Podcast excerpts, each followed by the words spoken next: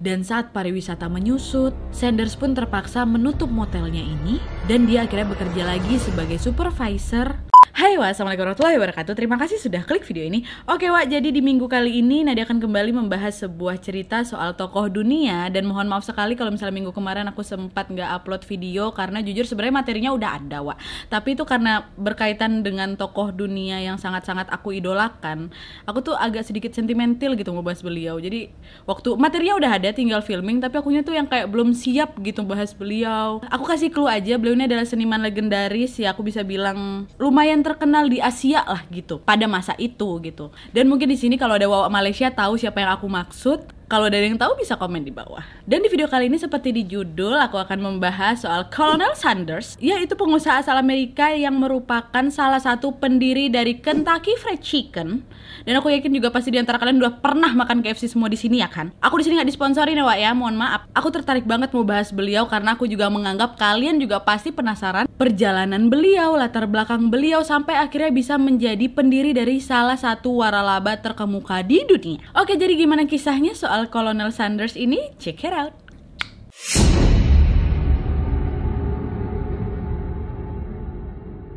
Jadi Wah Harlan David Kolonel Sanders ini lahir pada tanggal 9 September 1890 yang merupakan seorang pembisnis berkebangsaan Amerika Serikat yang juga turut mendirikan Kentucky Fried Chicken atau KFC Wah. Beliau ini mulai aktif mewaralabakan usahanya di usianya yang ke-65 tahun dan saat ini usahanya telah tumbuh menjadi salah satu yang terbesar dalam sistem masakan siap saji di dunia. Tapi Wak nggak sejalan mulus kayak gitu aja. Sebelum menuai kesuksesannya, selama 9 tahun Kolonel Sanders ini berusaha menyempurnakan metode memasak ayam dengan menggunakan 11 bumbu dan rempah-rempah seperti yang dikenal sampai saat ini, Wan.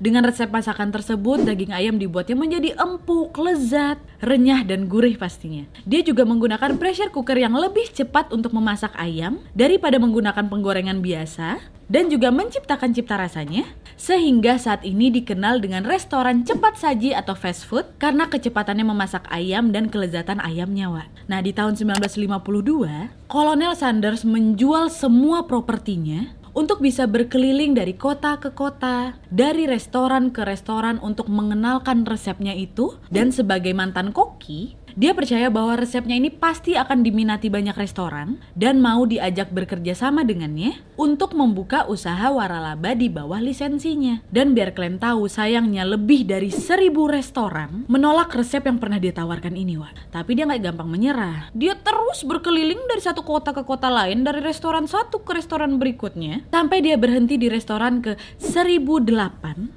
yang akhirnya restoran tersebut mau membeli resepnya dan selanjutnya mengembangkan usaha waralaba dia yang diberi nama Kentucky Fried Chicken atau KFC. Dan dari usaha dia inilah akhirnya resep yang dia bikin dikenal hampir di seluruh belahan dunia. Dan sampai saat ini pun nama serta gambarnya masih menjadi simbol perusahaan kan. Dan gelar kolonel yang melekat di namanya ini itu adalah gelar kehormatan yang diberikan untuknya, bukan dari pangkat militer, Wak. Itu tadi sedikit ringkasan dari Kolonel Sanders ini dan sekarang kita akan masuk ke masa kecil beliau ya. Check it out.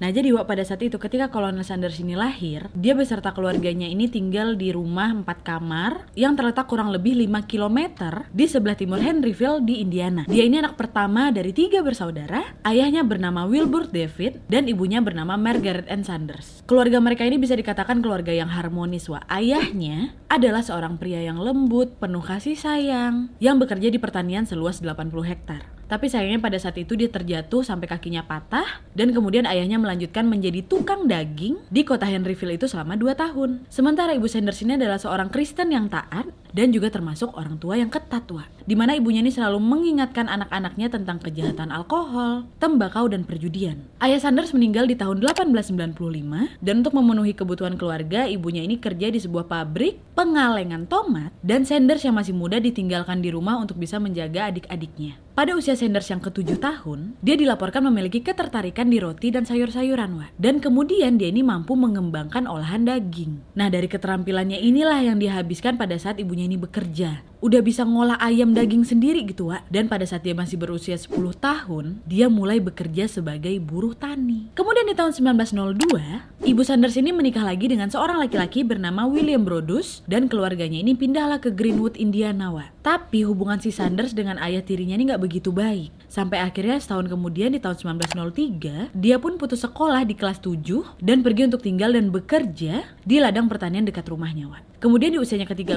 tahun dia pun memutuskan untuk meninggalkan rumah dan dia pun mengambil pekerjaan mengecat kereta kuda di Indianapolis. Dan di usianya ke-14 tahun dia kembali pindah ke Indiana untuk bekerja sebagai buruh tani. Di tahun 1906 Wak, dengan persetujuan ibunya si Sanders ini memutuskan untuk meninggalkan rumah lagi tinggal sama pamannya di New Albany, Indiana. Pamannya ini bekerja di sebuah perusahaan tram dan pamannya ini memberikan pekerjaan kepada Sanders sebagai kondektur. Sanders pada saat itu juga sempat memalsukan tahun lahirnya untuk mendaftar di Angkatan Darat Amerika Serikat di tahun 1906.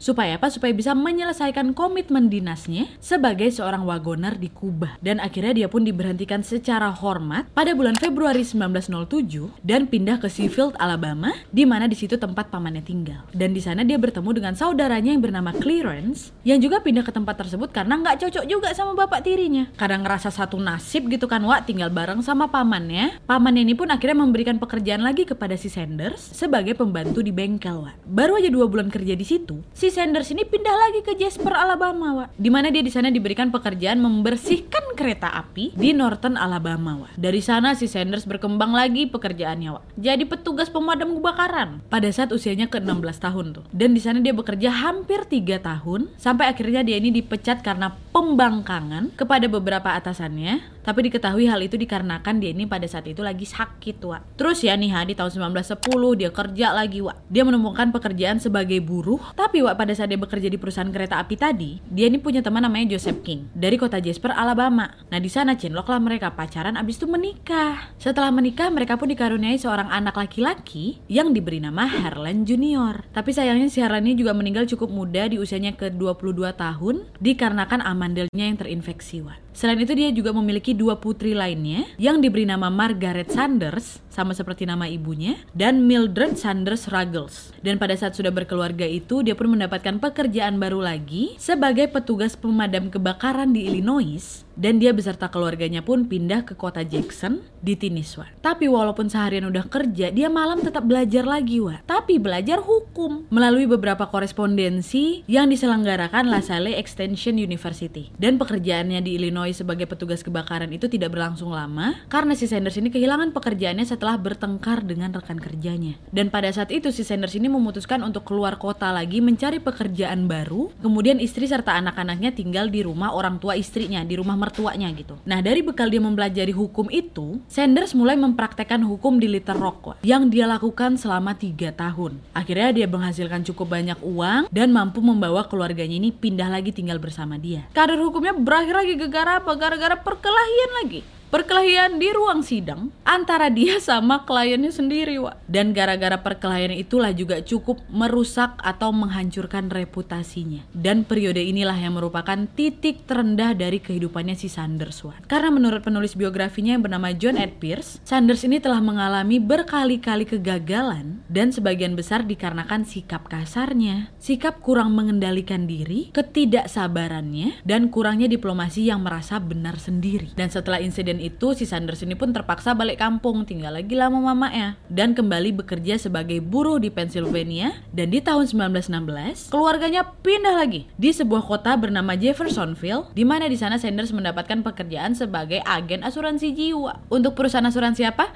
Prudential Life Insurance. Mungkin ada di antara Wawa yang udah pernah pakai prudensial, ah dia itu dulu bekerja di sana, Wak. Tapi balik lagi Sanders dipecat lagi gara-gara suka ngebangkang dan pindah lagi ke kota Louisville dan mendapatkan pekerjaan sebagai agen penjualan di Mutual Benefit Life of New Jersey. Kalian tahu di tahun 1920 si Sanders ini dengan rasa percaya diri dia ingin membangun perusahaan kapal feri, Wak. Nggak main-main nih. Di mana pada saat itu dia ingin mengoperasikan kapal di sungai Ohio antara Jeffersonville dan Louisville. Duitnya dari mana, Wak? Dia ini betul-betul mencari pendanaan, menjadi pemegang saham minoritas sendiri, dan akhirnya dia pun diangkat sebagai sekretaris perusahaan, wah. Dan usaha kapal feri yang didirikan ini pun betul-betul sukses, wah. Dan pada saat itu usaha kapal feri ini dibangun dengan beberapa pemegang saham termasuk dia. Tapi sayangnya, pada saat mendirikan usaha kapal itu, dua tahun berikutnya di tahun 1922, Sanders ini merasa passionnya nggak di situ gitu, ha. dan akhirnya dia memutuskan untuk mengundurkan diri. Dan pada saat itu si Sanders langsung menguangkan seluruh saham perusahaan kapal miliknya ini sebesar pada saat itu 22 ribu dolar. Dan kalau disetarakan pada hari ini, kurang lebih 4,8 miliar rupiah. Di mana uang tersebut akhirnya digunakannya untuk mendirikan sebuah perusahaan lampu. Tapi sayangnya usaha tersebut gagal dan dia memutuskan untuk pindah lagi ke Winchester, Kentucky untuk bekerja sebagai salesman di Michelin Tire Company dan dia kembali kehilangan pekerjaannya di tahun 1924 ketika perusahaannya ini menutup pabrik manufakturnya di New Jersey.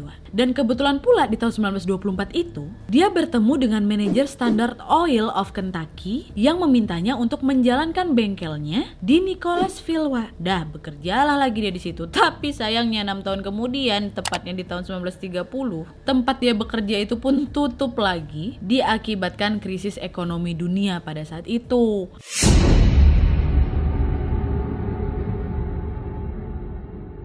Nah, kemudian Wak, karir selanjutnya dari si Sanders ini, di tahun yang sama yaitu tahun 1930 itu, ada sebuah perusahaan minyak Shell menawarkan Sanders sebuah ruangan untuk bisa disewa gratis, tapi sebagai imbalannya perusahaan tersebut meminta si Sanders sekian persen dari hasil penjualannya. Sanders pun memutuskan untuk menyajikan hidangan ayam dan makanan lain seperti ham atau daging dan stik-stik pedesaan gitu, Wak. Nah, di situlah dia pertama kali membuka restoran hidangan ayamnya ini, Wak. Dan pada saat itu, si Sanders ini juga sempat terlibat baku tembak dengan pesaingnya sendiri yang bernama Matt Stewart, yang akhirnya pada saat itu Matt Stewart ini tewas terbunuh dan si Sanders pun akhirnya dihukum penjara akibat pembunuhan tersebut sehingga secara tidak langsung dia ini berhasil melenyapkan pesaingnya Wan. Dan setelah bebas dia kembali lagi mengolah hidangan ayamnya itu dan sampai akhirnya di tahun 1939 Kritikus makanan yang bernama Duncan Hines mengunjungi restorannya si Sanders ini, Wak. Dan ketika mengunjungi dan mencicipi masakannya si Sanders, kritikus ini pun memasukkan pengalaman yang makan di restoran si Sanders ini ke dalam bukunya, Wak. Dan semenjak itulah restoran si Sanders ini mulai berkembang lagi nih. Dan di tahun itu pula, tepatnya di bulan Juli tahun 1939, Sanders mampu membangun motel dan restorannya berkapasitas 140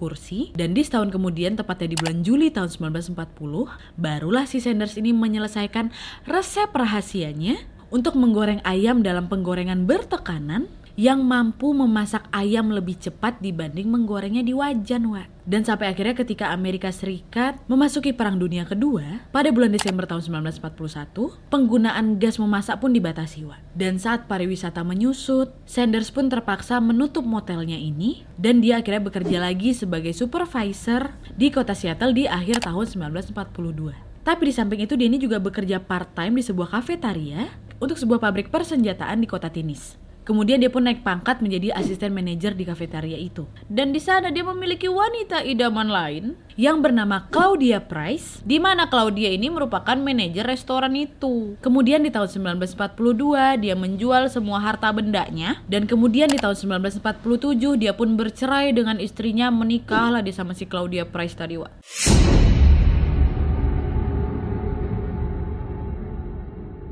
Nah, barulah nih di tahun 1952, dari resep rahasianya ini, dia pun berusaha mewaralabakan usahanya yang dia beri nama Kentucky Fried Chicken untuk pertama kalinya kepada seseorang yang bernama Pete Harman yang merupakan operator dari salah satu restoran terkemuka di sana. Diterima tua sama si Pete itu kan. Di tahun pertama penjualannya nih, penjualan restoran milik si Pete itu meningkat lebih dari tiga kali lipat dengan 75% peningkatan itu berasal dari ayam goreng milik si Sanders ini. Bagi si Pete, penambahan ayam goreng yang disajikan oleh si Sanders merupakan salah satu daya tarik yang membedakan dia dari kompetitor lainnya. Dan akhirnya seorang pelukis reklame yang bernama Don Anderson disewa oleh si Pete ini dengan menciptakan nama Kentucky Fried Chicken wah. Nah jadi sebenarnya nama Kentucky Fried Chicken ini adalah ide dari Pete Herman tadi. Dan terus akan mencapai kesuksesannya lah ini restorannya si Pete ini. Akhirnya setelah kesuksesannya si Pete Herman, beberapa pemilik restoran lain pun mewaralabakan konsep yang didirikan oleh si Pete Herman ini dan hanya membayar Sanders 0,04 dolar per ayam. Tapi dari situ si Sanders ngerasa, eh kok aku dapatnya dikit ya? Kok untung aku dikit kali sementara pemilik-pemilik restoran ini besar keuntungannya. Dan akhirnya dia pun memutuskan untuk mengundurkan diri di kerjasama itu pada saat dia berusia 65 tahun dan dia menjual harta bendanya termasuk propertinya dan dia juga mendapatkan dana dari jaminan sosial tiap bulannya cuma 105 dolar nih Wak. Nah dari sana dia pun memutuskan untuk memulai mewaralabakan olahan ayamnya ini dengan sungguh-sungguh. Dan dia pun akhirnya berkeliling di Amerika Serikat untuk mencari restoran yang cocok, Wak. Setelah dia dan Claudia menutup restoran sebelumnya, Sanders dan Claudia pun membuka restoran baru di Shelbyville pada tahun 1959, Wak. Di sana si Sanders ini sering kali tidur di belakang mobil, bangun-bangun balik lagi ngunjungin restoran, menawarkan untuk memasak ayamnya ini. Dan kalau misalnya mereka menyukainya, Sanders langsung lah itu menegosiasikan hak waralaba. Nah, karena memang pada dasarnya ayam olahan milik si Sanders ini rasanya enak, Wak. Usaha dia ini pun pasti membuahkan hasil. Di mana sembari dia door to door mengenalkan olahan ayamnya ini ke beberapa restoran, dia pun akhirnya memutuskan untuk membangun restorannya. Dan memang nggak tanggung-tanggung, Wak. Kurang lebih sampai seribu lebih restoran yang didatangi ditolak semua. Tapi dia nggak pantang menyerah, Wak. Betul tuh DPD lah dia bangun lah itu lagi restoran ayam olahannya ini tepatnya di tahun 1952 dan akhirnya dia berhasil membuka restoran ayam milik dia sendiri. Dan restorannya ini dia beri nama Kentucky Fried Chicken. Wah sama yang kayak diberi sama Pete itu tuh loh. Tapi kali ini Sanders memutuskan untuk menggunakan nama yang sama yaitu nama Kentucky Fried Chicken ini. Restoran ini pun menyajikan ayam goreng khas si Sanders yang dibumbui 11 bumbu rahasia. Dan saat kunjungannya ke restoran yang ke 1008, barulah ada restoran yang ingin mewaralabakan olahan ayamnya si Sanders ini dan sampai akhirnya restoran milik si Sanders ini berkembang pesat dan menjadi salah satu franchise atau waralaba fast food terbesar di dunia, Wak. Kolonel Sanders dan KFC-nya ini akhirnya betul-betul mencapai kesuksesannya dan pada saat KFC ini sedang terkenal, usia Kolonel Sanders ini memang udah nggak muda lagi yaitu hampir 70 tahun. Hal ini membuat banyak orang menuliskan biografinya untuk mengenangnya sebagai sosok yang inspiratif dan mengajarkan kita untuk tidak pantang menyerah meskipun usaha yang didirikan selalu pasang surut. Wak. Kesuksesan KFC di usianya ini membuat Colonel Sanders ini terbiasa bekerja di usia tua. Wak. Di usianya yang hampir kepala 8, ia tetap bekerja mempromosikan KFC-nya ini ke berbagai tempat. Wak. Meskipun pada saat itu hartanya udah nggak kehitung lagi berapa banyaknya. Wak. Bahkan pada saat itu itu Kolonel Sanders ini masih sering mengunjungi beberapa cabang-cabangnya di berbagai negara untuk memberikan motivasi, melakukan inspeksi, atau sekedar promosi pada pelanggan, Wak. Tapi walaupun kayak gitu, sikap pembangkang atau emosi si Sanders ini masih ada juga, Wak. Karena pada saat itu Denny sempat lah inspeksikan di tahun 1979. Dia pergilah itu kunjungan mendadak ke salah satu cabang KFC, Wak. Untuk apa? Untuk bisa memastikan sajian dari olahan gorengan ayam yang dia udah capek-capek mikirnya ini betul-betul disajikan dengan baik kan? Sekali waktu dia masuk ke salah satu cabang yang lagi dia inspeksi itu dia menemukan olahan ayamnya ini disajikan mengecewakan. Dia nggak segan-segan loh maki-maki pemilik restoran itu sampai-sampai menjulukinya sebagai kotoran terkutuk atau bahkan dia nggak segan-segan juga mendorong pemilik restoran itu ke lantai Wak. bahkan pernah pada saat itu si Sanders ini menggugat salah satu cabang KFC-nya atas dugaan penyalahgunaan citranya dalam mempromosikan produk miliknya ini Wak. walaupun pada saat itu dia juga diserang balik sama si tergugat ini karena pencemaran nama baik nggak ada takutnya dia karena dia menganggap resep rahasia yang sudah dia cari bersusah payah ini nggak boleh dirusak sama siapa pun. Jadi dia dianggap adalah sosok yang nggak main-main gitu loh, Wak. Dan yang pasti setelah dia berhasil mewaralabakan olahan ayamnya ini, dia nggak lagi door to door, Wak. Banyak investor yang datang ke dia untuk turut mewaralabakan olahan ayamnya sampai sekarang bahkan. Tapi sayangnya, Wak, di bulan Juni tahun 1980, Kolonel Sanders didiagnosis dengan leukemia akut dan dia meninggal dunia di Louisville, Kentucky karena pneumonia pada tanggal 16 Desember 1980 di usianya yang ke-90 tahun. Dan biar kalian tahu, Sanders ini tetap aktif satu bulan sebelum kematiannya. Di mana di pada saat itu dia tampil menggunakan ciri khasnya yaitu setelan putih-putih di hadapan banyak orang. Dan jenazahnya dibaringkan di rotunda Kentucky State Capitol dan pemakamannya dihadiri kurang lebih seribu orang di mana pada saat itu Sanders ini dimakamkan dengan tampilan setelan khasnya yaitu setelan putih dan dasi hitam. Dia pun dimakamkan di Cave Hill, Louisville. Dan ya Wak ya pada saat kematian si Sanders diperkirakan ada 6000 gerai KFC di 48 negara di seluruh dunia Wak. Dengan omset penjualan pada tahun itu sekitar 2 miliar dolar Amerika atau 6,2 miliar dolar hari ini. Kalian hitung itu berapa?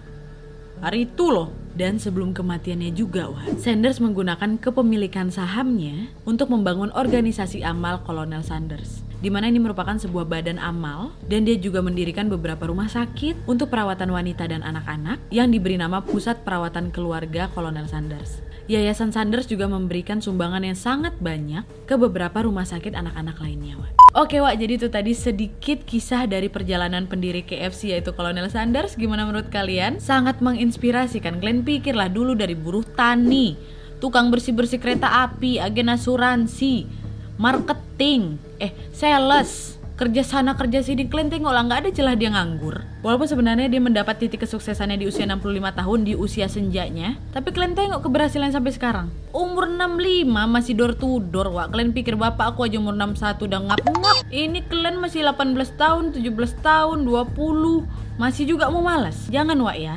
manfaatkan waktu kalian dari sekarang nih loh. Jangan menyerah Wak ya. Contoh nih Atuk Sanders. Dan mungkin sekarang ada beberapa Wak yang lagi menjalankan usahanya. Jangan menyerah Wak, semangat terus. Semoga usaha yang kalian dirikan dengan susah payah ini bisa membuahkan hasil yang berlipat dan berkah di kemudian hari, Wak ya. Oke Wak, jadi sekian dulu videonya. Terima kasih yang sudah menonton. Kalau kalian suka video ini, klik like-nya. Jangan lupa komen di bawah untuk ide dan saran-saran untuk video selanjutnya. Jangan lupa nyalain notifikasinya supaya kalian tahu kalau aku upload video baru. And as always, jangan lupa untuk klik tombol subscribe supaya kalian sama-sama tahu informasi menarik dan menegangkan dari channel aku. See you next video, Wak. Bye.